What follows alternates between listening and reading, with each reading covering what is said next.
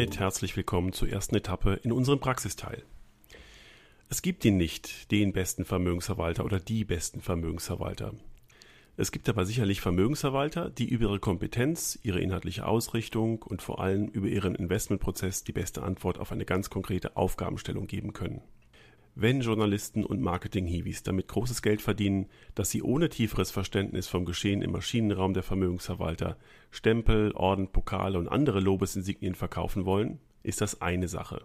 Wenn man aber diese glitzernde Außenansicht mit den wirklich entscheidenden Faktoren bei der Suche nach einem Vermögensverwalter verwechselt, entsteht schlichtweg eine goldgerinnerte Irreführung und wird gefährlich. Tja, wie findet man also geeignete Adressen und wie organisiert man einen professionellen Ausschreibungsprozess?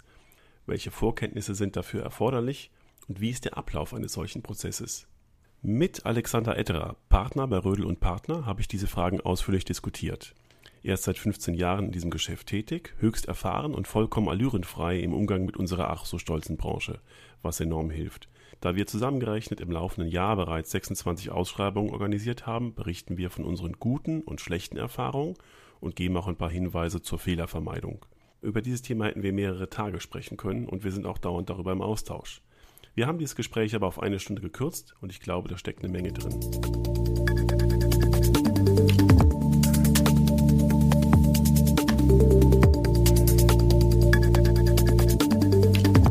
Ausnahmsweise scheint in München die Sonne und trotzdem sitze ich mit jemandem zusammen, mit dem ich jetzt gerne spreche. Alexander Etterer, Partner von Rödel und Partner. Etterer, ich freue mich sehr, dass Sie für unseren Podcast Zeit haben. Herzlich willkommen. Ja, sehr gerne. Hallo. Was verbirgt sich denn hinter diesen Begriffen Wealth Reporting und Controlling? Ja, das sind zumindest die einzigen englischen Begriffe, die wir so verwenden, ähm, weil wir den Schwerpunkt auch deutsche mittelständische Mandanten haben. Also letztendlich geht es hier im Schwerpunkt um Vermögensreporting und Vermögenscontrolling als äh, fortlaufende Leistungen, mit denen wir uns in unserem kleinen Bereich mit 15 Mitarbeitern, Mitarbeiterinnen äh, konzentrieren und darauf spezialisiert haben. Und ja, idealerweise ist man je nach Mandatsausgestaltung auch schon ein bisschen früher mit dabei. Nämlich wenn es zum Beispiel darum geht, äh, Portfolioanalyse oder gerade Mandanten darin zu unterstützen, geeignete Dienstleister zu finden. Ähm, auch deswegen, weil bei so einer Vermögensausschreibung die Erkenntnisse, die man daraus gewinnt, wiederum sehr wichtig sind äh, für das fortlaufende Vermögenscontrolling. Wir sprechen heute über Vermögensausschreibungen. Sie haben Gottlob keinen Bankenhintergrund. Sie sind äh, mit weißer Weste hier. Ich habe den Bankenhintergrund. Ich habe als Vermögensverwalter gearbeitet und ich erinnere mich, als ich meine erste Ausschreibung hatte als Vermögensverwalter, war ich unheimlich nervös, war völlig überfordert mit der Situation und habe es königlich versemmelt. Damit die Wahrscheinlichkeit, dass das passiert, sinkt, wollen wir heute über Ausschreibungen sprechen. Äh, lassen Sie uns doch mal kurz über unsere beiden Ansätze sprechen. Wir sehen von außen aus wie Konkurrenten, ähm, machen von außen auch vielleicht einige Dinge, die sich ähneln, schreiben beide auch separat Vermögen aus, aber wir tauschen uns schon seit längerer Zeit intensiv aus. Äh, es gibt viele komplementäre Punkte, verfolgen zwei unterschiedliche Ansätze und das macht es eigentlich ganz spannend. Das kann man vielleicht der Szene auch mal sagen, dass sich Family Offices und Berater der Family Office untereinander austauschen und nicht nur auf ihrem eigenen Wissensschatz sitzen bleiben. Also wir beide haben schon königlich philosophiert über Vermögensverwaltungsadressen, über Stärken, Schwächen und ähm, wer sich bei ein Etera gut positioniert, den nehme ich auch wahr und umgekehrt. Ähm, das darf man nicht unterschätzen, das passiert auch an ganz vielen anderen Stellen, die ähnliches tun wie wir. Sprechen wir über die Ausschreibung und den Ansatz. Ich fange mal an. Bei der Vermögensausschreibung äh, meint man zunächst mal, man kann sich auf die Dinge konzentrieren, die man von außen über einen Vermögensverwalter lesen kann, die man äh, in Erfahrung bringen kann. Und ich habe, seit ich das jetzt etwas selbstständiger mache, äh, mich dazu entschieden, das komplett zu ignorieren, weil alles das, was man von außen über einen Vermögensverwalter lesen kann und lernen kann, nichts mit der Frage zu tun hat, was im Maschinenraum mit dem Geld passiert. Ähm, ich konzentriere mich auf zwei Dinge, nämlich erstens auf den Investmentprozess und zweitens auf das, was der Anlagevorschlag für meine Ausschreibung über diesen Investmentprozess eigentlich konkret für Risiken auslöst oder wo er seine Rendite sucht. Bei dem Investmentprozess ähm, gehe ich mit dem Vermögensverwalter in eine lange Vorarbeit. Das bezahlt mir kein Mensch. Das ist aber mein Werkzeugkasten, mit dem ich dann bei Ausschreibungen ähm, mit dem Mandanten sprechen kann und auf den ich zugreifen kann. Ähm, über diese Art habe ich 44 Adressen kennengelernt aktuell und ähm, der Kreis erweitert sich immer so Stück für Stück. Aber die relevantesten sind aus meiner Sicht schon dabei und wir gehen mit dem Vermögensverwalter, mit dem Leiter des Portfolio-Managements in einen leeren Werkraum und der baut vor meinen Augen den Investmentprozess mit den Instrumenten, mit den Kenntnissen, mit den Kompetenzen, mit dem Research, mit allen Dingen zusammen, die er für seinen Investmentprozess benötigt und zeigt mir, wie er von seinem Weltbild über eine taktische Asset Allocation zum konkreten Portfolio über zu den Einzeltiteln gelangt oder umgekehrt, wie er bottom-up gesprochen sein Portfolio über die Auswahl verschiedener Anlageinstrumente, die Aktien, die Anleihen und die Investmentfonds aufbaut. Und in diesem Investmentprozess, der sich dann in der Tat von Vermögensverwalter zu Vermögensverwalter sehr stark unterscheidet, kann man dann schon sehr stark ableiten, wo ein Vermögensverwalter seinen Schwerpunkt hat, welche Fragen er sich stellt, welche er sich nicht stellt. Und ähm, das beschreibt aus meiner Sicht ganz klar die Unterschiede unter den einzelnen Vermögensverwaltern. Das ist aber nichts, was ich im Vorfeld irgendwo lesen kann, ähm, weder in den ähm, gekauften Preisen, da haben wir auch schon oft drüber gesprochen, noch in Dingen, die von der Presseseite in irgendeiner Form vernehmbar sind. Und ich muss auch ganz ehrlich sagen, auch nicht in den Unterlagen der Vermögensverwalter, die mir über Balkendiagramme mit lustigen Beschriftungen zeigen, wie ähm, toll und lückenlos der Investmentprozess funktioniert. Ich komme normalerweise, wenn ich den Investmentprozess selbst nachzeichne, was ich in jeder Due Diligence tue, zu einer etwas anderen Grafik und zu einem anderen Aufbau, was aber gar nichts macht. Es ist dann meine Sichtweise. Das ist die eine Ebene. Die zweite Ebene beschreibt das Portfolio selber. Ich bekomme bei den Ausschreibungen Portfoliovorschläge, die ich durchmesse. Und da interessiert mich ähm, einerseits natürlich die erste Ebene, die Asset Allocation. Die zweite Ebene, die ich auch immer sehe, ist die Frage, nach welchen Branchen, Regionen und ähm, Bewertungen ist das Portfolio strukturiert. Mich interessiert aber vielmehr die dritte Ebene, die man nicht sieht und die ich dann durch meine Durchmessung erst sichtbar mache, nämlich ähm, wo äh, generieren diese Unternehmen ihre Umsätze? Wie global ist das Portfolio dadurch? Nicht nach der Domizilierung, sondern nach der Umsatzgenerierung. Wie stark wachsen die Umsatzraten? Wie stark wachsen die Gewinne? Wie gut ist die Bilanzqualität der ähm, allokierten Unternehmen? Beispielsweise, wie lang ist das Fremdkapital in der Duration und damit anfällig oder nicht anfällig auf bestimmte Zinsveränderungen? Äh, ganz wichtig im Anleihenbereich, wie liquid ist das Anleihenportfolio? Bekomme ich für das Anleihenportfolio eher eine Liquiditätsprämie, als dass ich ähm, mir dort irgendwelche Ratingrisiken reinkaufe? All diese Dinge beschreiben das Portfolio und geben eine Antwort auf die Aufgabenstellung. Daneben mache ich für jedes Portfolio eine gewisse Anzahl von Stresstests, generiere ähm, Wertentwicklungen für bestimmte Szenarien, ermittle den Value at Risk als Verlustrisiko und stelle fest, aus welchen Quellen sich das Gesamtrisiko eigentlich zusammensetzt. Und das beschreibt ein Portfolio zunächst mal sehr abstrakt, aber wenn man dann mehrere Portfolios miteinander vergleichen kann, sieht man sehr schnell, das erzählt die Geschichte sowohl des Investmentprozesses als auch des Portfolios selber. Und das versteht auch jeder Laie, wenn man es mit ihm mal durchspricht. Und das ist für jeden, der sich zum ersten Mal mit Vermögenshaltung beschäftigt, greifbar und führt eigentlich von der Marketing-Schicht, die jeder Vermögensverwalter gerne mit in die Ausschreibung bringt, weg, direkt in den Maschinenraum. Und da liegt für mich die Wahrheit. Und Herr Etterer, das ist für Sie, glaube ich, auch die Quelle der Wahrheit und nicht so sehr das, was die Vermögensverwalter von außen über sich erzählen. Aber Sie haben andere Schwerpunkte als ich. Naja, ich würde mal so sagen. Also unsere Vorgehensweise ähm, ist geprägt zunächst mal von einem systematischen Auswahlprozess. Ähm, man muss sich so vorstellen, zentrales Element dieses Prozesses ist unsere Angebotsanfrage, verbunden mit einem Fragebogen. Dann ähm, kann man sagen, ja, rutscht mal langsam in die erste Runde, in dem man sich eben mit diesen Antworten oder ja, mit den Antwortbogen, mit dem Angebot an sich beschäftigt, wertet es aus ähm, und kommt dann zum ersten Zwischenergebnis und ähm, mit dem dann noch ja, übrig gebliebenen Vermögensverwaltern, die mindestens äh, vom Angebot her so interessant sind, dass man mit denen wirklich in einem persönlichen Gespräch ähm, den ganzen Prozess intensivieren möchte, landet man dann eben in der zweiten Runde. ehe man dann am Ende äh, ja, die Vertragsverhandlungen führt und das Mandat letztendlich dann vergibt. Und an diesen Prozessschritten halten, hangeln wir uns so vor. Das hat sich jetzt in den letzten Jahren wirklich sehr stark bewährt, auch gegenüber unseren Mandanten.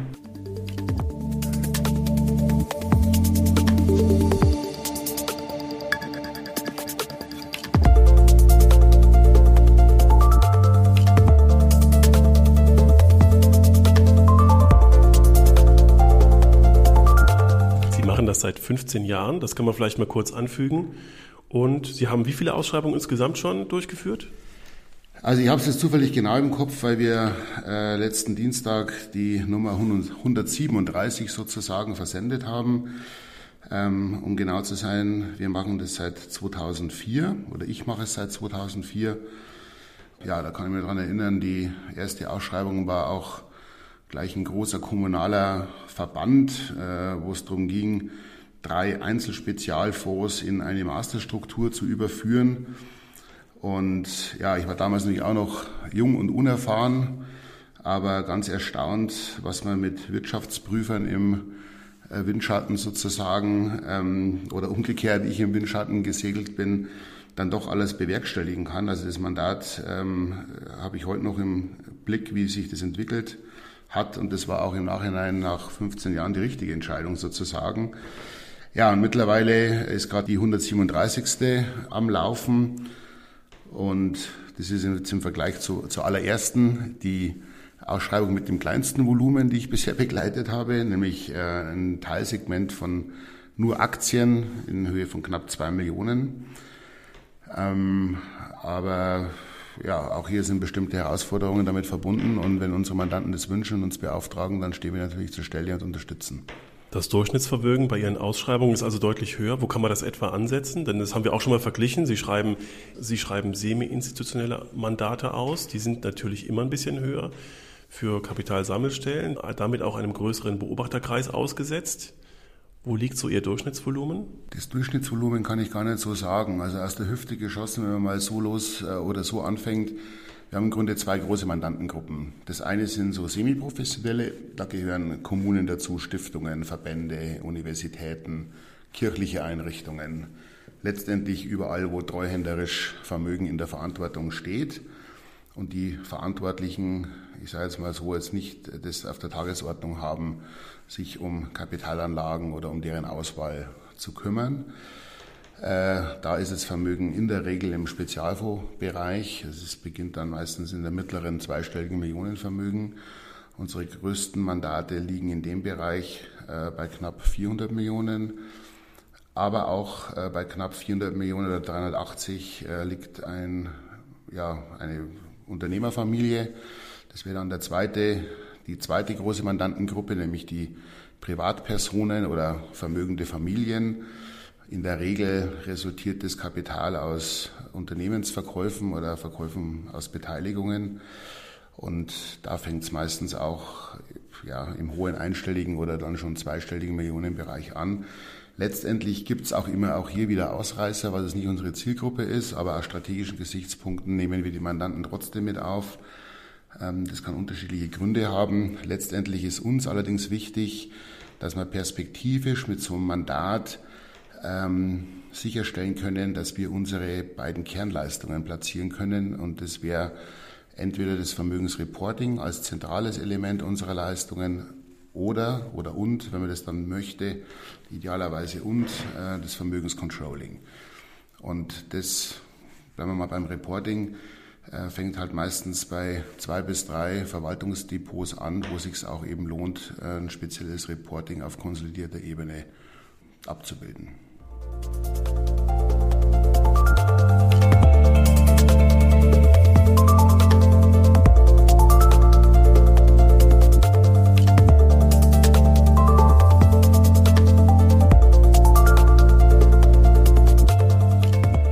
Seit 15 Jahren begleiten Sie Ausschreibungen. Natürlich haben Sie jede Menge Vermögensverwaltungsadressen kennengelernt in dieser Zeit. Auch da findet ein großer Wandel statt. Wie viele Adressen kennen Sie denn richtig gut? Letztendlich äh, kenne ich richtig gut oder wir, unser Team richtig gut die Adressen, ähm, bei denen wir auch im Reporting mandatiert sind. Denn da kann man dann über im Laufe der Zeit ähm, wirklich ein sehr gutes Gefühl über deren Leistungsfähigkeit aufbauen. Äh, man kann mittlerweile sogar die Handschrift relativ gut lesen, erkennen, auch die Geschichte dieses Prozesses oder wie die, ja, vielleicht auch wie sich die Bank oder die Vermögensverwaltungsgesellschaft im Laufe der Jahre auch ein bisschen verändert, weil man ja durchaus wirklich einen permanenten Blick, äh, gerade wenn es in Verbindung mit Vermögenscontrolling noch äh, mandatiert ist, ähm, für diese Häuser entwickeln kann. Ähm, da würde ich sagen, das sind momentan bestimmt 45, 50 äh, Banken, Vermögensverwalter, in der Regel Privatbanken, ähm, für die wir Reportingleistungen anbieten, beziehungsweise diese Häuser sind von unseren Mandanten mandatiert, die Portfolien oder Teilsegmente davon zu bewirtschaften. Ähm, heißt aber jetzt nicht, dass eben äh, jeder Mandant, der mit uns eine Vermögensausschreibung durchführt, auch ähm, das Reporting oder Controlling beauftragt. Also insofern äh, kann ich jetzt nur schätzen, dass äh, im Laufe dieser letzten 15 Jahre äh, ich bestimmt mit ja, vielleicht 70 Häusern immer wieder mal zu tun habe. Aber auch da ist erkennbar, dass äh, innerhalb von so einem systematischen Auswahlprozess ähm, wollen wir ja, dass unsere Mandanten ähm, ja eine gewisse Anzahl an äh, Häusern äh, überhaupt auf die Watchliste nehmen, um die um vernünftige Angebote zu bekommen. Und da sind dann häufig auch schon sehr viele Parallelen erkennbar. Wenn man dann einen solchen Adresskreis hat, und wir haben da schon mal drüber gesprochen, unsere Adresskreise überlappen sich erstaunlich wenig. Da gibt es also ein paar Adressen, die wir uns noch gegenseitig, die ein paar Adressen, die wir uns gegenseitig ähm, zeigen. Das tun wir auch gerade ganz aktiv, äh, was großen Spaß macht. Ähm, dann finde ich wichtig für den Kreis bei einer Ausschreibung, dass man möglichst unterschiedliche Investmentprozesse mischt, die aber alle durch die Ausschreibungskriterien, durch die Anlagerichtlinien, durch die Vorgaben nicht eingeschränkt werden, die aber wahrscheinlich, wenn man mehrere Mandate vergibt in der Ausschreibung, zu unterschiedlichen Zeitpunkten, zu unterschiedlichen Anlageumsetzungen kommen, ähm, damit sich das Risiko über die Streuung auf mehrere Adressen wirklich verteilt. Was sind denn Ihre Kriterien, wenn Sie für die sogenannte erste Runde. Die Unterscheidung machen wir ja. Wir schreiben in der ersten, das ist äh, beide gleich. In der ersten Runde werden schriftliche Anfragen rausgeschickt. Die Vermögensverwalter reichen daraufhin einen Anlagevorschlag ein. Was sind denn Ihre Kriterien, um bei dieser ersten Runde bestimmte Adressen zu identifizieren, die für diese Ausschreibung in Frage kommen?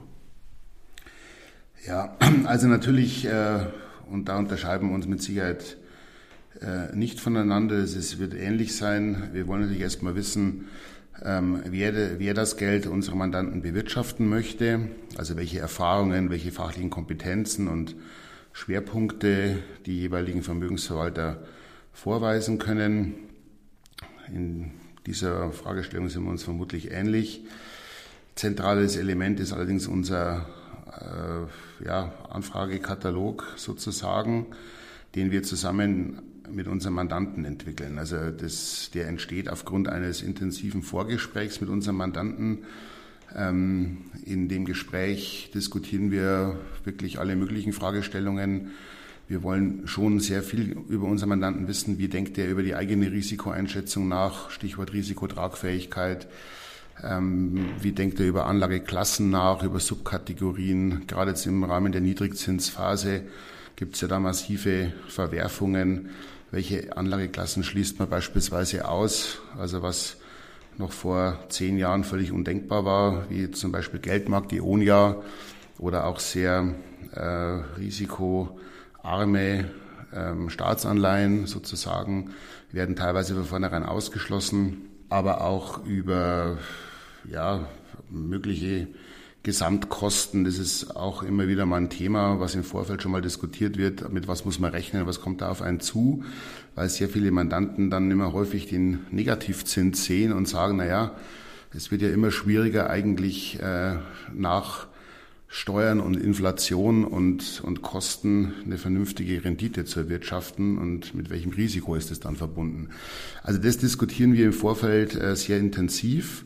Und anhand dieser Erkenntnisse entwickeln wir eben einen Fragebogen, anhand äh, derer Beantwortung wir letztendlich gemeinsam mit unseren Mandanten ein Gefühl entwickeln wollen, wie potenzielle Vermögensverwalter mit dem anvertrauten Geld umgehen, wie das bewirtschaftet wird, ja, welche Risiken damit verbunden sind und wie der jeweilige, ja, wie das Handwerk eigentlich funktioniert, dieser Vermögensverwalter.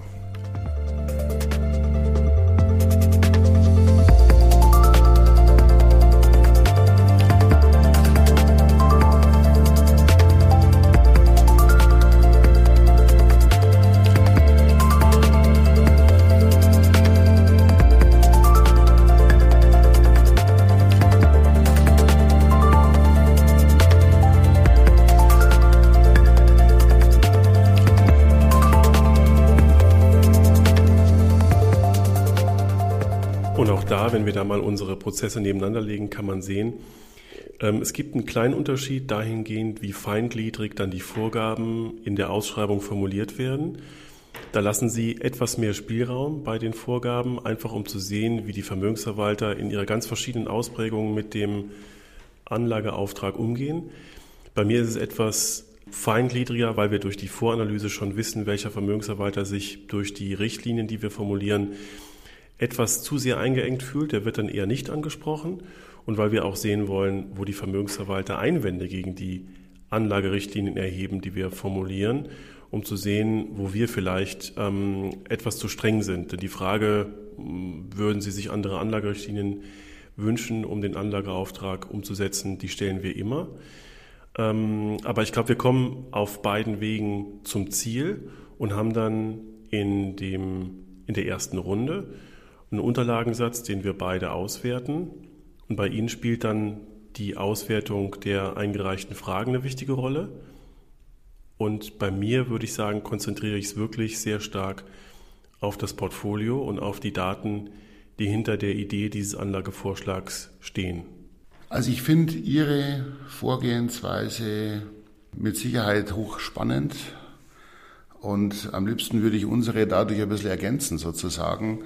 Auch wenn, und da haben wir auch schon ein paar Mal drüber gesprochen, wie sieht denn das Endergebnis aus? Ähm, wir, wenn man so eine Dartscheibe sich anschaut, ähm, oder so, ja, irgend so ein Karree, ja, da treffen wir auf jeden Fall äh, das erste Fünftel, ähm, wenn es dann um die persönlichen Gespräche zumindestens geht.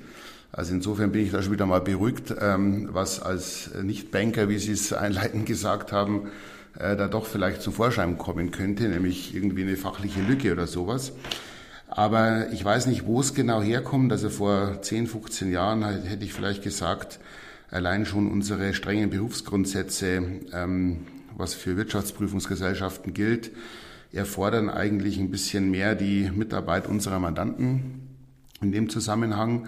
Aber wenn ich jetzt mal so 10, 15 Jahre ähm, ja, zurückblicke, dann hat sich das auch darin bestätigt, dass wir festgestellt haben, es ist ja letztendlich das Geld unserer Mandanten und wir unterstützen, dass vernünftige Entscheidungen getroffen werden. Und um was geht es bei so einer Ausschreibung? Es geht darum, dass in dem Moment, wo die Unterschrift getätigt wird, dass unsere Mandanten in dem Moment wirklich ein gutes Gefühl haben, ähm, mit dem Verwalter, es sei jetzt einmal in das, in das ja, kalte Wasser zu springen. Wir verstehen uns dann noch im Controlling oder im Reporting, was hier zusammenhängt, so als ja, Bademeister, der wo mit dem Schwimmreifen sozusagen neben dem Beckenrand äh, die Schritte verfolgt und im Zweifel eingreift. Aber um das geht's letztendlich. Und da hat sich's bewährt eben, dass wir ja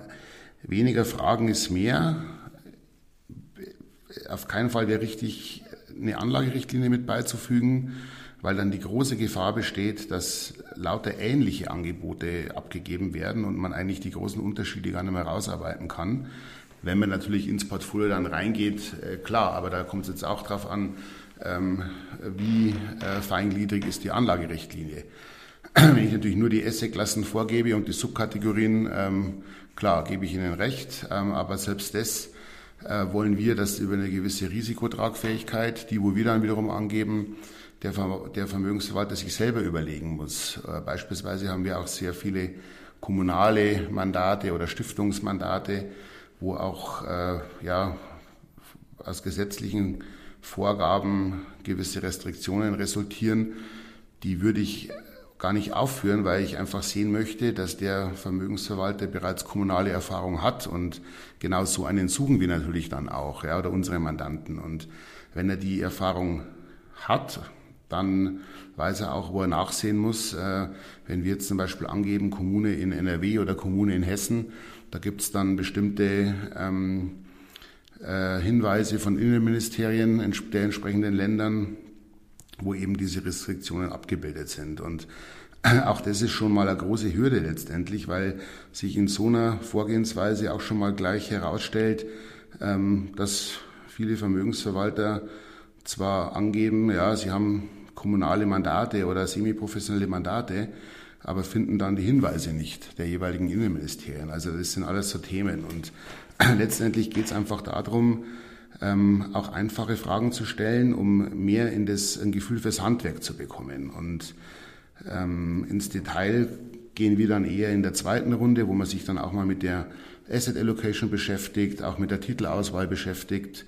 Gerade wenn man natürlich dann auch die Gelegenheit hat, das mit äh, 10, 12 Angeboten zu vergleichen. Und man kann sich letztendlich da auch inspirieren lassen und den idealen Weg finden, weil für unsere Mandanten ist so eine Ausschreibung wirklich auch eine Findungsreise. Ich hatte jetzt vor kurzem, das war, wenn man bei der Nummerierung bleibt, die Nummer 136. Das ist mir erst zweimal jetzt in dieser Karriere ähm, begegnet. Ähm, erst dachten wir natürlich, wir haben einen riesen Fehler gemacht, aber der Mandant hat sich wirklich glaubwürdig bei uns äh, ja, mehrmals äh, bedankt sozusagen, dass, dass er den Prozess äh, das mit uns ge gemacht hat und wir ihn da begleitet haben.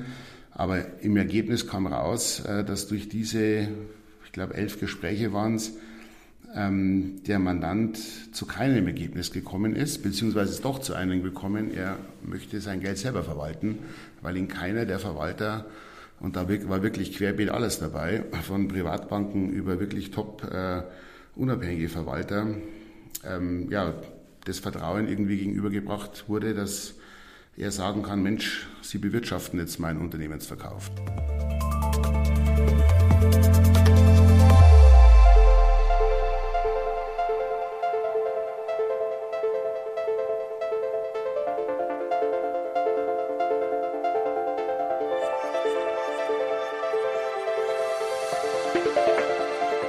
Gibt es denn in Ihrem Verfahren sichere Wege, in der ersten Runde rauszufliegen? Ja, die gibt's.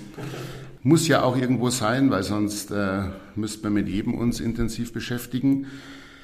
Aber irgendwie regelt sich da der Markt von selber, habe ich oft den Eindruck. Ähm, das sind teilweise unterschiedliche Gründe. Also was eben wirklich eher unglücklich ist, wenn das Angebot äh, sehr unstrukturiert oder auch leserunfreundlich formuliert ist beispielsweise, wenn sehr viele Grafiken damit verbunden sind und sehr wenig Erläuterungen oder die Antworten sehr oberflächlich sind. Also man sagt da mehr so aus dem Lehrbuch statt aus der Praxis. Also das Beste ist immer, wenn der Portfolioverwalter wirklich die Fragen, die, er nicht, die sind ja alt, das sind ja Standardfragen, ja, wo man sagt, ich will einfach ein bisschen wissen, wie man wie sie arbeiten, wie sie da mit dem Geld umgehen, das sollte, kann der aus dem Kopf beantworten. Aber wenn das zu sehr ja, nach Vorgabe oder nach Lehrbuch ist, dann merkt man schon richtig, naja, so intensiv haben die sich mit dem Fragebogen gar nicht auseinandergesetzt. Äh, teilweise werden Fragen auch gar nicht beantwortet, das ist immer ganz schlecht. Also lieber schreibt man eben dazu, warum was nicht beantwortet wird oder nicht beantwortet werden kann, aber dass man es einfach übergeht, das ist eher schlecht, macht keinen guten Eindruck. Äh, ja, wenn man natürlich auch kein Alleinstellungsmerkmal erkennt, also wenn das einfach so eine Art Mainstream-Angebot ist, ist jetzt schwer zu definieren, aber es muss halt immer ein bisschen was Besonderes für den Mandanten erkennbar sein. Es ist wie beim Bewerber letztendlich. Ja. Wenn Sie zehn Angebote oder zehn Stellenausschreibungen vor sich haben, Anfragen, Lebensläufe, ähm, da sucht man sich halt auch denjenigen raus, wo man ein bisschen was Besonderes äh, damit verbindet und der zu einem passen könnte. Häufig ist es aber auch so, ich hatte mal so einen Fall vor kurzem erst, ähm, wo das Aktienportfolio, das war ein reines Aktienportfolio, aus 14 Einzelpositionen, Einzelwerte bestanden hat. Also da hat man sich natürlich die Frage nach der Diversifikation gestellt, zumal das auch noch lauter Standardtitel waren. Also wenn das jetzt was sehr Spezielles gewesen wäre, hätte man gesagt, oh, der hat hier wirklich einen Wissensvorsprung oder so und das ist schon wieder so interessant, den müssten wir uns anhören. Aber es waren halt wirklich Standardtitel, äh, wo das einfach dann zu einer Absage geführt hat. Ähm, häufig fehlt auch der Nachweis, äh, wenn es um diese historischen Rendite- oder Risikoangaben geht. Da ist halt meistens Quelle eigene Angaben sozusagen.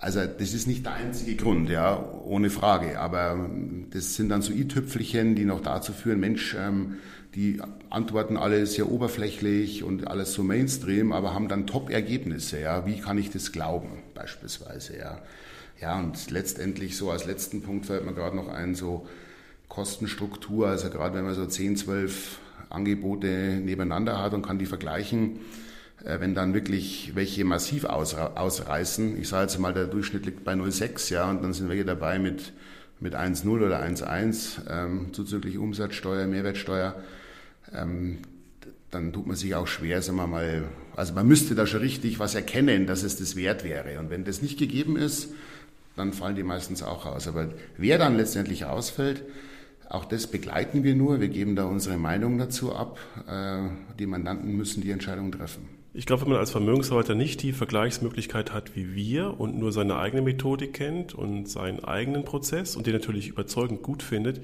dann ist man oft ein bisschen pikiert und ähm, die Hinweise, die jetzt Sie jetzt gerade gegeben haben, die helfen vielleicht, die Ausschreibung künftig besser zu machen. Ich muss von meiner Seite sagen, äh, ich sehe auch immer genau, wie viele Folien für eine bestimmte Ausschreibung jetzt individuell in der Unterlage drin sind und wie viele Standardfolien drin sind. Das äh, sagt schon mal sehr, sehr viel aus. Bei äh, der Beschreibung des Anlagevorschlags in Reflexion auf die Anlagerichtlinien, auf die Ausschreibung selbst, sieht man auch oft, ob da bestimmte Dinge hergeleitet worden sind, welche Gedanken man sich gemacht hat, welche Idee dahinter steht oder ob jetzt einfach nur ein Portfolio dahin rotzt, das irgendwie passt und das dann einem Standardprozess entspricht, der ja im Ergebnis nicht schlecht sein muss, aber dann muss man zumindest sehen, ähm, inwieweit man zu der, dem Ergebnis gekommen ist, dass das jetzt die beste Lösung sein soll.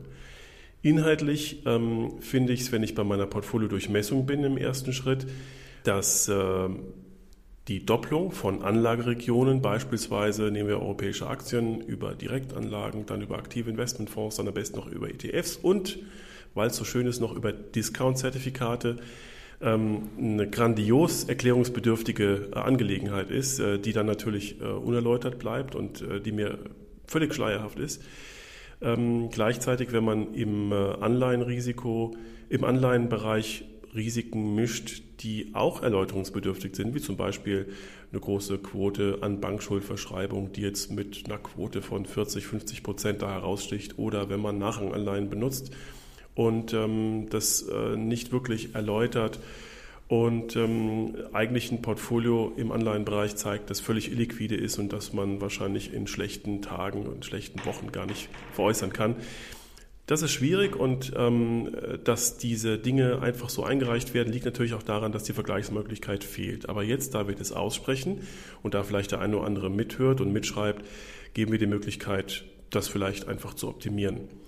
Insofern danke schon mal für den ersten Schritt, denn ähm, hier werden oft Fehler gemacht, die ganz einfach vermeidbar sind und vielleicht haben wir es künftig ein bisschen schwerer, diese erste Runde auszusortieren und vor allen Dingen unsere Kunden, die dann die Entscheidung treffen müssen, wen Sie in die zweite Runde einladen? Also ich kann das wirklich bestätigen, was Sie sagen und ich kann nur dazu aufrufen, als Vermögensverwalter sich auch mal wirklich was zu trauen. Ja? Ähm, auch wenn man Gefahr läuft, okay, wenn er jetzt genau meine Strategie nicht versteht, dieser Mandant oder vielleicht auch der Berater, der mit an der Seite steht und fliegt dann relativ schnell raus, ja, dann ist es halt mal so. Aber im Vergleich zu Verwaltern, die wirklich mit der Schrotflinte auf so ein Portfolio schießen und alle möglichen Assetklassen und Anlageinstrumente abdecken, ja, um nichts falsch zu machen und das und dem Mandanten zu zeigen, Mensch, wir können eigentlich alles, sag mir doch einfach nur, was du brauchst. Das ist nicht Sinn und Zweck eine Ausschreibung. Also man geht wirklich davon aus, gerade Mandanten, die sich nicht jeden Tag damit beschäftigen, ja, dass ein Vermögensverwalter Vermögen verwalten kann. Und so, wenn ich sage, ich habe jetzt irgendwie äh, muss in die Reparaturwerkstatt, weil mein Reifen irgendwie kaputt ist, ja, dann geht man halt davon aus, aber da gibt es halt tausend Unterschiede und ähm, genauso ist es beim Vermögensverwalter. Und das Besondere an so einem Verfahren ist, wirklich auch zu seiner Kompetenz zu stehen, ähm, sich zu trauen, vielleicht auch zu sagen, Mensch, meine Aktienstrategie ist halt nicht mal die Mainstream-Dividendenstrategie, die jeder hat und mit einer Nestle, einer Roche und sonstigen Werten, äh, die alle nehmen, ja, sondern ich habe auch mal den Blick auf die zweite, dritte Reihe oder ich kann auch im Zusammenspiel dieser Werte, ich habe eine, ich kann eine Geschichte erzählen, ich, ich weiß, warum ich die Titel da drin habe, ich habe eine Idee damit verbunden. Wenn das rüberkommt und wenn man aus dem Antwortbogen, der jetzt auch nicht Dutzende von Seiten sein soll, man muss halt nur vernünftig verstehen können, wie ist man denn auf so einen Musterportfolio-Vorschlag gekommen, was ist da für Idee damit verbunden, gerade in der heutigen Zeit. Und wenn das gelingt, dann ist die Wahrscheinlichkeit extrem hoch eingeladen zu werden. Was ich vielleicht bei der ersten Runde noch ganz wichtig finde, ist, dass ich sehen kann, dass sich ähm, entweder ein Haus bewirbt, bei dem man direkt Zugriff auf einen Portfolio-Manager hat, der das Gesamtvermögen im Blick hat. Es gibt aber auch Häuser, nehmen wir mal die amerikanischen Anbieter, die einzelne Portfolios zusammenstellen als individuellen Anlagevorschlag. Und da sitzen die Portfolio-Manager verstreut auf der Welt, was auch nicht verkehrt sein muss. Dann muss ich aber jemanden kennen, der das Portfolio ganzheitlich steuert. Und ich muss auch verstehen, unter welchen Kriterien er das steuert. Und das fällt manchmal sehr schwer. Und dadurch ist die Anonymität des Portfolio-Managers, der in New York, in Singapur sitzt, manchmal ein bisschen zu hoch. Und da sagen die Vermögensträger, naja, also wenn ich weder weiß, wer das jetzt konkret managt, noch jemanden kenne, der dann die einzelnen Portfolioteile orchestriert, ist mir das zu weit weg. Und das ist ähm, manchmal einfach in unserer deutschsprachigen Welt ein bisschen schwierig zu vermitteln.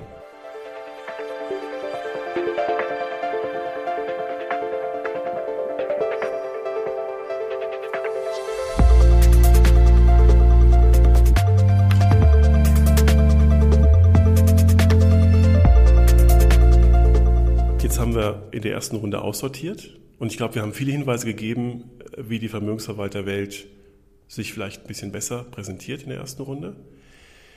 Dann entscheidet sich der Mandant für eine gewisse Adresszahl in der zweiten Runde. Und dann gibt es den Beauty Contest. Der Tag, an dem alle ein bisschen nervöser sind, auch die Mandanten. Worauf kommt es jetzt an? Naja, jetzt möchte man einfach äh, bestätigt wissen oder also man hat ja was Interessantes in, in, dem theoretischen Antwortbogen entdeckt, ja, und jetzt ist man natürlich wirklich gespannt drauf, die Leute, die eben hinter dieser Idee, der Investmentidee oder des, des Fragebogens, des Antwortbogens stehen, ähm, mal persönlich kennenzulernen. Und eigentlich kann man sagen, wenn man das in die zweite Runde geschafft hat, ähm, ja, geht es einfach nur noch um eine formale Geschichte sozusagen. Aber auch hier ähm, müssen, müssen welche rausfallen, weil man ja, ja, wenn man zwei Mandate vergibt beispielsweise, äh, sich ja nicht nur mit zwei beschäftigt, sondern in der Regel dann mit vier oder fünf. Und es fallen auch welche raus. Und ähm, ich kann das bloß bestätigen, was Sie gerade gesagt haben. Äh, man möchte auf jeden Fall den Portfolio Manager kennenlernen. Das ist ganz, ganz wichtig, ähm, dass die Mandanten, die Vermögensträger, denjenigen wenigstens einmal persönlich kennenlernen, mit ihm auch sprechen und wenn es nur eine Stunde ist, ähm, dem, der das Geld bewirtschaften soll. Der Kundenbetreuer oder wie es so schön heißt, Relationship Manager, der hat auch eine, eine wichtige Funktion, aber vielleicht dann erst im Laufe des Mandats wird die immer wichtiger um das Mandat ähm, ja, sozusagen unter Dach und Fach zu bringen, ist wirklich das Fachliche und die, die Aktiv also derjenige, wo das Portfolio bewirtschaftet, der entscheidende Mann. Und deswegen darf es auf keinen Fall ein Verkaufsgespräch äh, werden, sondern es, es muss ein Fachgespräch werden. Und auch hier muss man natürlich die richtige Dosis finden, das ist ganz klar. Also da kann, können wir oder Berater nur ein bisschen coachen. Man geht davon aus, dass der äh, ja, Vermögensverwalter die Erfahrung hat, eben um auch sein Fach Chinesisch äh, runterzubrechen auf eine verständliche Sprache. Aber ich habe schon häufig erlebt, äh, wo beispielsweise auch Kundenbetreuer ähm, das Wort übernommen haben, ja, und wo man einfach den Vermögensverwalter, der das Geld bewirtschaftet, eher ja, in den Hintergrund gestellt hat. Und das kommt eigentlich sehr schlecht an. Andererseits ähm, können die Gesprächsinhalte auch sehr stark von den Angebotsunterlagen abweichen. Also man, ich habe das alles festgestellt und, und erlebt, ja. Also dann, dann fragt man wirklich kritisch nach und dann stellt man auf einmal fest oder kriegt zu hören, naja, das haben halt andere Leute geschrieben, das Angebot, und wir müssen es halt jetzt nur verkaufen und wir setzen es halt um, weil man dann feststellt, naja, wir haben halt so einen Standardprozess und das Besondere können wir da gar nicht mehr groß äh, zum Tragen bringen. Und das sind alles Dinge, die, die nicht gut ankommen.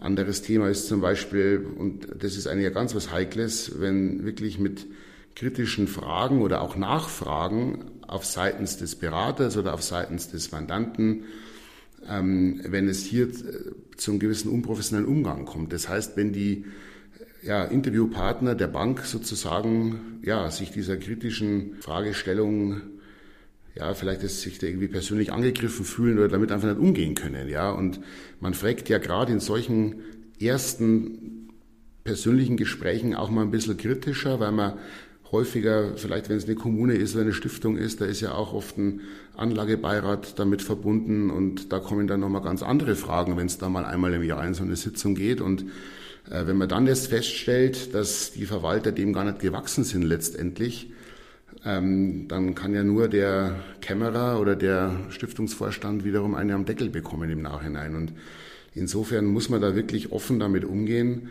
und auch Verständnis zeigen für Fragen, die vielleicht auch im Sinne der Verwalter eher unprofessionell gestellt sind oder die ein bisschen Sprengstoff beinhalten. Ja, man muss einfach da seriös und offen ehrlich damit umgehen.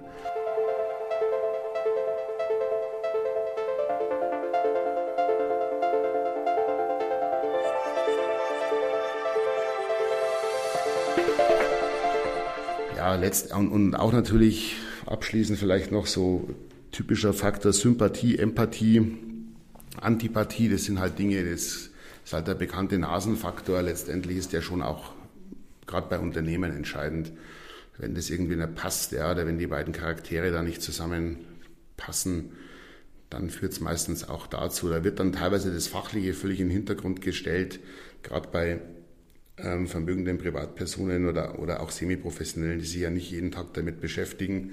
Und es gewinnt auch nicht immer der fachlich äh, objektiv Beste, das muss man auch sehen. Also auch für uns ist es oftmals äh, schwierig, weil ja wir sehr stark aufs Fachliche achten. Aber man muss da gewisse Toleranzgrenze mitbringen, auch von Beraterseite. Und letztendlich hat der Mandant das letzte Wort. Also ich würde nur dann eingreifen, wenn es wirklich augenscheinlich ein völliger Betriebsunfall wäre. Ähm, dann würde man das auch schriftlich festhalten. Aber ansonsten muss man einfach dem Mandanten auch eine gewisse Toleranz in seiner Entscheidungsfindung lassen. Ich kann die Punkte alle nur so unterschreiben. Das ist ganz wichtig, auch ähm, gut, dass wir das hier mal so offen ansprechen. Denn ähm, oft habe ich den Eindruck, gibt es wenig Feedback an die Vermögensverwalter und wenn man mal Feedback gibt, dann sind die meistens etwas überrascht oder finden das sehr hart, weil sie das nicht an jeder Stelle bekommen. Ich kann beim Thema Sympathie nur empfehlen, alle männlichen Vermögensträger, nehmt eure Frauen mit. Eure Frauen haben andere Antennen. Sie können ähm, viel besser analysieren, ob der Portfolio Manager mit dem Relationship Manager gut harmoniert oder nicht. Ähm, und sie haben äh, für die Fachfragen ein anderes Gespür. Das rundet den ganzen Entscheidungsprozess enorm ab. Und ich kenne keinen einzigen Fall, doch, ich kenne zwei Fälle, in denen hat sich der Mann gegen die Frau durchgesetzt, aber die Regel sieht anders aus, sieht genau umgekehrt aus. Die Frau hilft bei der Entscheidung und wenn der Mann glaubt, er hat die Entscheidung äh, alleine so getroffen, dann ist das gut, aber am Ende des Tages Damen die Entscheidenden am Tisch und wenn sich ein Vermögensverwalter darauf konzentriert, dem Mann in die Augen zu schauen und dem Family Officer und die Frau außen vor lässt, macht er einen großen Fehler. Ich glaube auch, dass die äh, Unart PowerPoint-Folien vorzulesen und dann äh, wie in der Grundschule äh, das, die, das Pitchbook durchzublättern, ähm, niemand auf der Vermögensträgerseite toll findet. Ich finde es furchtbar langweilig. Ähm, es ist völlige, völlige Zeitverschwendung, deswegen neige ich dazu, dazu einzuladen, ein freies Gespräch zu führen, ganz ohne Unterlagen. Und man kann ab und zu mal schauen in den Unterlagen, ob's da, ob da gewisse Datenpunkte erforderlich sind oder man mal auf die Portfoliostruktur schaut. Das ist alles in Ordnung, aber ähm, ich will wirklich keine Folien vorgelesen bekommen und da besteht auch, da gibt es auch keinen Mehrwert drin.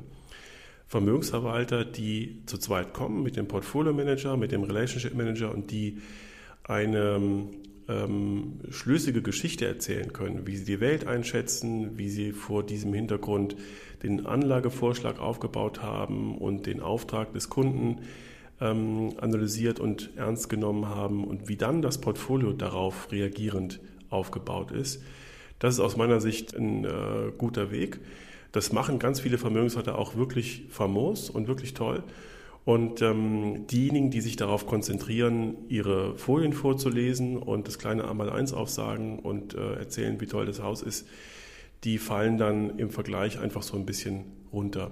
Und durch so ein offenes Gespräch entstehen auch Fragen von Vermögensträgerseite. Ich finde es immer toll, wenn sich die Vermögensträger wirklich am Gespräch ganz aktiv beteiligen und auch Fragen stellen. Es gibt auch keine dummen Fragen, es gibt nur äh, dumme Antworten.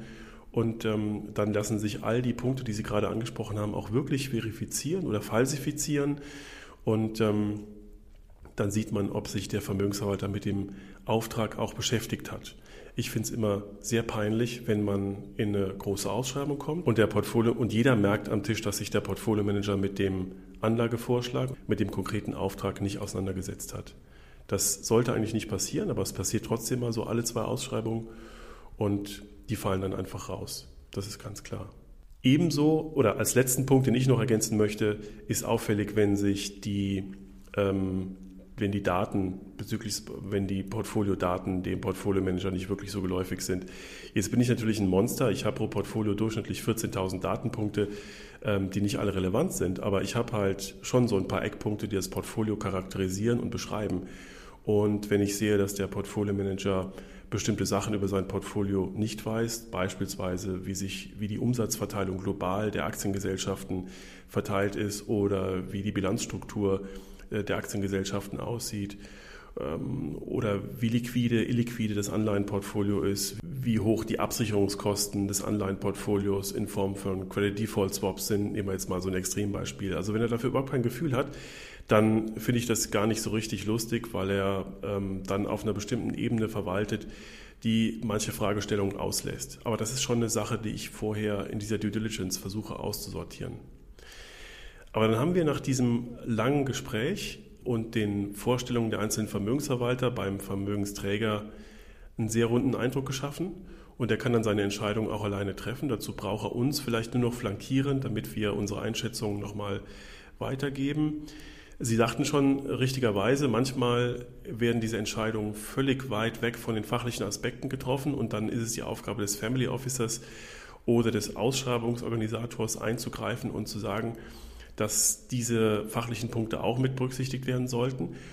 Und was ich noch ganz wichtig finde, es gibt auch mal Tage, an denen ein Vermögensverwalter im Auftritt einfach schlecht rüberkommt.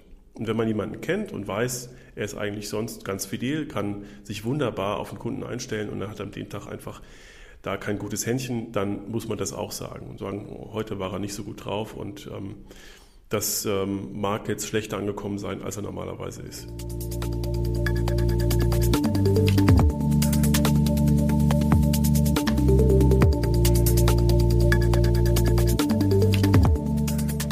Wir haben im Vorfeld mal zusammengezählt, wir kommen gemeinsam auf 26 Ausschreibungen im laufenden Jahr. Das ist ganz schön viel. Also offenbar hat das, was wir tun, eine ganz gute Konjunktur. Und damit können wir auch ein paar Trends formulieren, die sich im Laufe des Jahres ergeben haben. Dinge, die uns stören, Dinge, die wir gut finden. Wollen wir mal anfangen zusammenzutragen, Mut machen, nochmal weitere Verbesserungsvorschläge nennen. Was hat Ihnen gut gefallen im Laufe des Jahres, Herr Etterer, bei den Ausschreibungen? Also gut gefallen, nicht jetzt nur mir, sondern auch unseren Mandanten.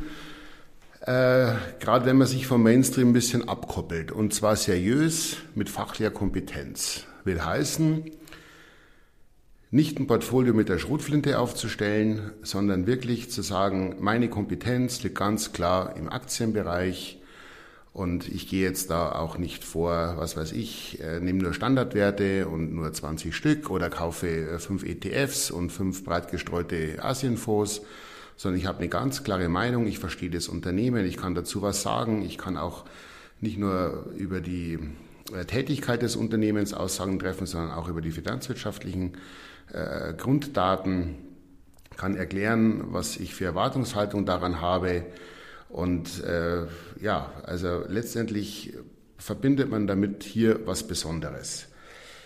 Ähm, auch im Bereich Anleihen, ähm, auch mal die Aussage, es gibt hier nichts Vernünftiges am Markt perspektivisch. Es ist ja nicht nur so, dass man Anleihen äh, der Kursentwicklung kauft, sondern mit einer Anleihe verbindet man ja gerade auch in Deutschland bei deutschen Mandanten eine hohe Stabilität, eine Langfristigkeit, ähm, die vielleicht jetzt auch in den letzten zwölf Monaten sehr stark von Kursentwicklungen profitiert hat, weil die Zinsen eben noch tiefer gefallen sind ähm, als gedacht sozusagen. Aber ähm, das ist eigentlich nicht immer positiv bei den Mandanten, ja, weil der Gewinn, also wenn man jetzt nicht äh, realisiert, äh, kommt ja irgendwann auch wieder Richtung 100 zurück. Ähm, will heißen, lieber mal eine Aussage zu treffen, wir verzichten jetzt mal gänzlich auf Anleihen ähm, und gehen stattdessen aber nicht in risikoreichere High Yields oder Währungsanleihen äh, oder irgendwelche Nachhanganleihen oder Non-Investment-Grade-Anleihen, die man, ja, wo einfach äh, fast schon ein Aktienrisiko damit verbunden ist. Lieber mit, verbunden mit einem vernünftigen, aktiven Risikomanagement äh, die Aktien Klasse dann bevorzugen beispielsweise. Auch in letzter Zeit, ähm, ja, ich stelle immer ein bisschen auch so Modetrends in letzter Zeit fest. Äh, vor ein paar Jahren war es das typische Total und Absolute Return oder auch mal, ja, bestimmte Zertifikate. Aktuell ist es sehr stark Private Equity. Auch hier lohnt es sich auf jeden Fall genau hinzusehen. Es muss nicht unbedingt alles Schrott sein sozusagen, aber auch da lohnt es sich, einen Auswahlprozess zu treffen, sich mehrere anzuhören und gerade dieser Secondaries-Markt hatte ich jetzt in den letzten Monaten einige Gespräche, gerade wenn das auch noch Unternehmer in der Mandantschaft sind, die davon was verstehen, mindestens von den, von den äh, Zahlenwerken, die da präsentiert werden, kann man da durchaus Alternativen finden, aber das sind letztendlich alles nur Beimischungen. Aber nur ganz wenige Banken haben eben Alternativen am Schirm. Es geht halt meistens äh, Aktien, Renten oder Cash. Hat vielleicht was mit der Finanzkrise zu tun, hat was mit Regulierung zu tun, ähm, unterschiedliche Aspekte. Ganz klar natürlich im Semi-Bereich das Thema ESG, Nachhaltigkeit spielt eine ganz große Rolle. Ähm, aber auch hier, ja, jeder konzentriert sich auf Ökom Research oder ähm, Sustainalytics sozusagen. Das muss jetzt alles nicht schlecht sein, aber im Grunde, man muss sich irgendwie, man muss einen Weg finden, sich ein bisschen so vom Mainstream abzukoppeln. Ja, lieber den Mandanten auch ein bisschen dabei helfen, äh, Negativlisten aufzustellen oder die Anlagerichtlinie entsprechend anzupassen. Da gibt es momentan die größten Schwierigkeiten. Was heißt eigentlich für eine Nachhaltigkeit? Ähm, und wo ich einfach grundsätzlich, äh, was man immer wieder feststellt, ich mag es jetzt nicht als Trend äh, beschreiben, aber in letzter Zeit, vielleicht auch weil der Druck der Banken enorm geworden ist, was Neuabschlüsse betrifft. Ähm, man hat gar nicht mehr so die Lust oder vielleicht sogar Zeit oder umgekehrt, äh, nicht mehr die Zeit, aber vielmehr vielleicht weniger Lust, sich ähm, wirklich auf den Mandanten einzulassen. Vielmehr sucht man stattdessen den schnellen Abschluss sozusagen, ähm, um dann schon wieder einen Haken dahinter zu machen und beim nächsten äh, Akquisegespräch vorstellig zu werden. Ähm, davon rate ich persönlich wirklich dringend ab, weil gerade wenn Mandanten mit größeren Beträgen, die nehmen das wirklich ernst, entwickeln sich auch im Laufe eines solchen Auswahlprozesses, ähm, was auch gut ist. Ähm, die lernen schnell dazu, weil sie sich eben bereit erklären, sich damit zu beschäftigen. Ähm, und die Gelegenheit sollte man wirklich nutzen, den Mandanten auch persönlich und fachlich kennenzulernen. Das schweißt irgendwo zusammen und man kann da wirklich äh, Wettbewerbsvorteile erzielen. Und vielleicht noch ein letztes Wort äh, zu unserer eigentlichen Aufgabe, nämlich des Reportings. Da haben wir heute, weil es eben auch nicht das Thema ist, gar nicht so intensiv drüber gesprochen, aber mal so grob kann ich nur sagen, dass wir da wirklich unglaubliche ähm, Eindrücke gewinnen können von der Leistungsfähigkeit äh, von Vermögensverwaltern sozusagen. Äh, nicht jetzt nur in die Breite gedacht, sondern selbst in einem Haus gibt es unterschiedliche Abteilungen, Niederlassungen, wo teilweise völlig unterschiedliche Ergebnisse erzielt werden. Ähm, aber man stellt schon fest, dass häufig die eigentlichen Ergebnisse, gerade in Marktphasen, wo mehr Volatilität aufkommt, äh, durchaus sehr stark von diesen Marketingunterlagen in Akquisegesprächen abweichen. Und Da kann ich nur empfehlen, dass man mit Zahlen arbeitet, die irgendwo von einer neutralen Stelle testiert wurden oder geprüft sind. Häufig haben Vermögensverwalter auch so ein, ähm, ja, soll ich sagen, so ein, so ein Investmentfonds im Portfolio, wo sie kleinere Mandate unterbringen, was aber die ähm, Hauptstrategie darstellt sozusagen. Und äh, anhand solcher objektivierten Kennzahlen von der Vorgesellschaft kann man einfach relativ schnell Glaubwürdigkeit herstellen, um die es letztendlich auch in so einem Ausschreibungsprozess geht. Ja, man hat wenige ja, Stunden, ein, zwei maximal Zeit, um auch Vertrauen zu schaffen. Und letztendlich ist ja Vermögensverwaltung eine sehr hohe äh, Vertrauensangelegenheit.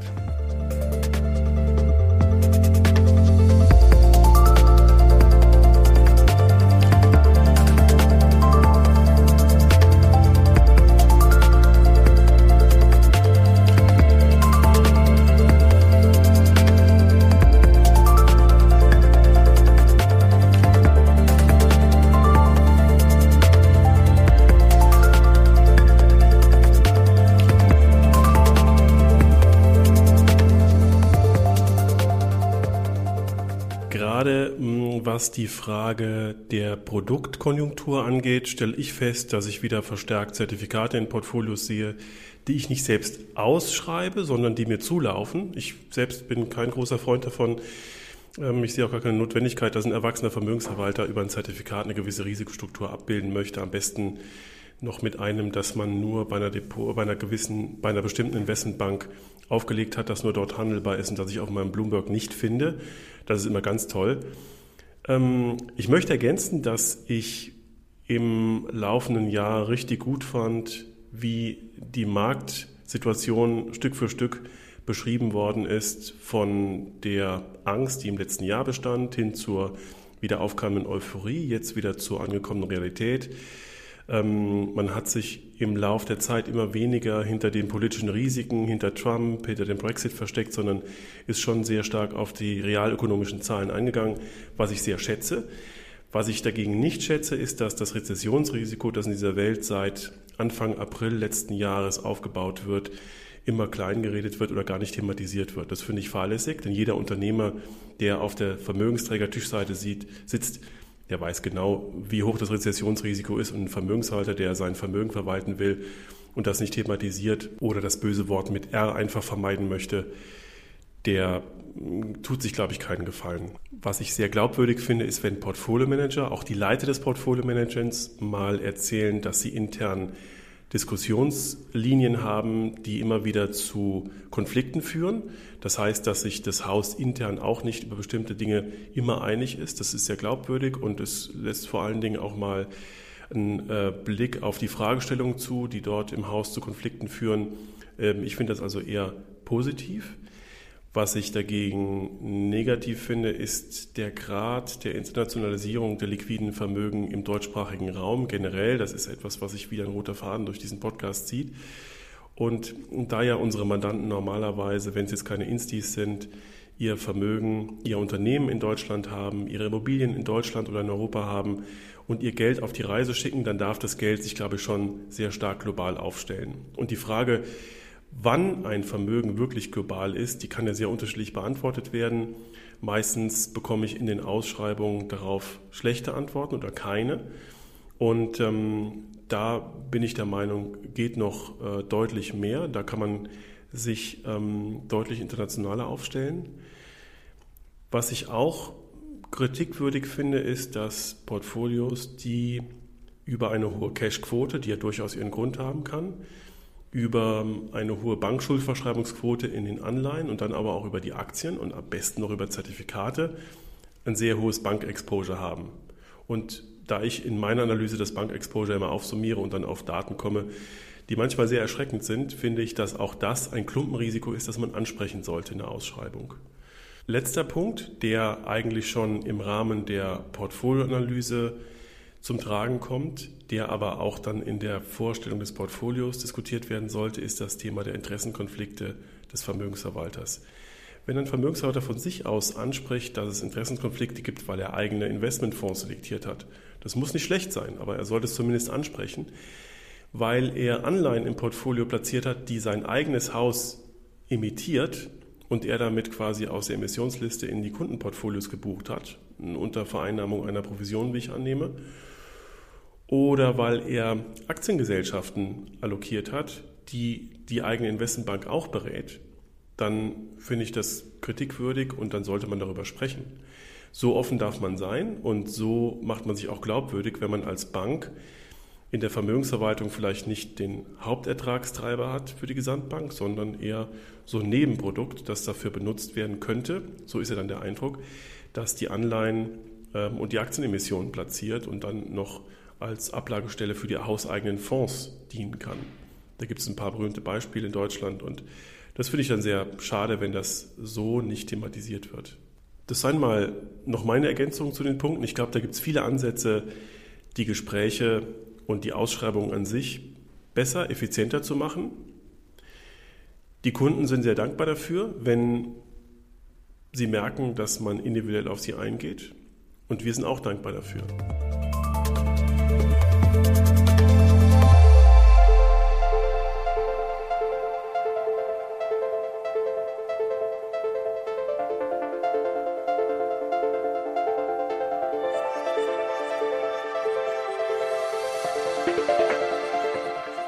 Kann nur Mandanten empfehlen oder Anlegern empfehlen, sich bei der Suche nach geeigneten ähm, Vermögensverwaltern oder Finanzdienstleistern wirklich einen Coach an die Seite zu stellen.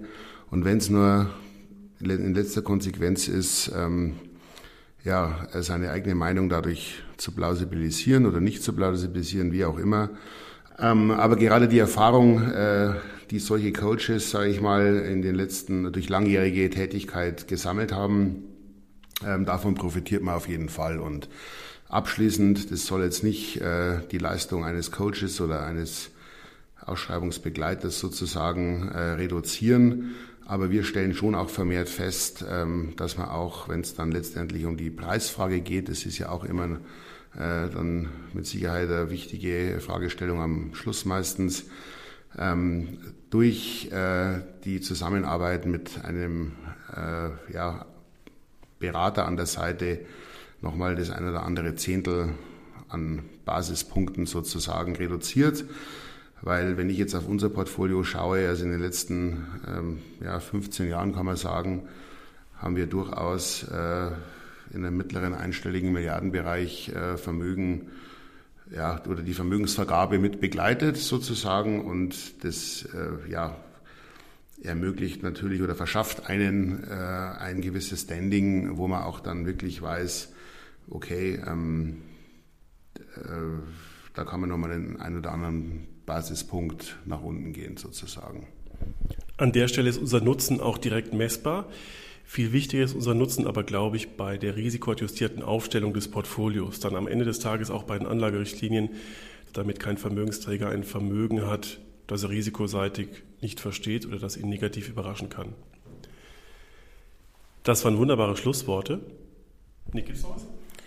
Klar, entschieden wird es natürlich nicht äh, an dem Basispunkt und auch nicht das billigste Angebot ist das Beste, sondern ähm, entscheidend ist, äh, dass man wirklich die Risiken im Griff hat und das soll ja auch die Ausschreibung letztendlich bringen, ein Gefühl dafür zu verschaffen, was ist eigentlich in unruhigen Zeiten, auf was muss man sich einstellen, ähm, greifen die Risikokonzepte, greift die Aktienauswahl, greift ähm, die gesamte Portfoliokonstruktion. Ähm, und gut, man weiß hinterher natürlich, äh, diese Antwort ist klar, das dauert ein, zwei Jahre, um da ein Gefühl dafür zu entwickeln. Aber die Ausschreibung soll unterm Strich äh, im Vorfeld alles Menschenmögliche äh, möglich machen, sozusagen, um, um diese großen äh, Schlaglöcher zu vermeiden. Herr Etterer, ich glaube, wir haben sowohl den Vermögensträgern als auch den Vermögensverwaltern, aber auch uns selber wieder viele Aspekte zugeworfen, mit denen wir arbeiten können. Das, was wir Positives und Negatives in der Welt der Vermögensverwalter beobachten, das haben wir schon gesagt. Das setzen wir auch fort. Ich freue mich, wenn wir unseren Gedankenaustausch bei Gelegenheit fortsetzen. Ja, da freue ich mich auch drauf. Es hat Spaß gemacht. Vielen Dank.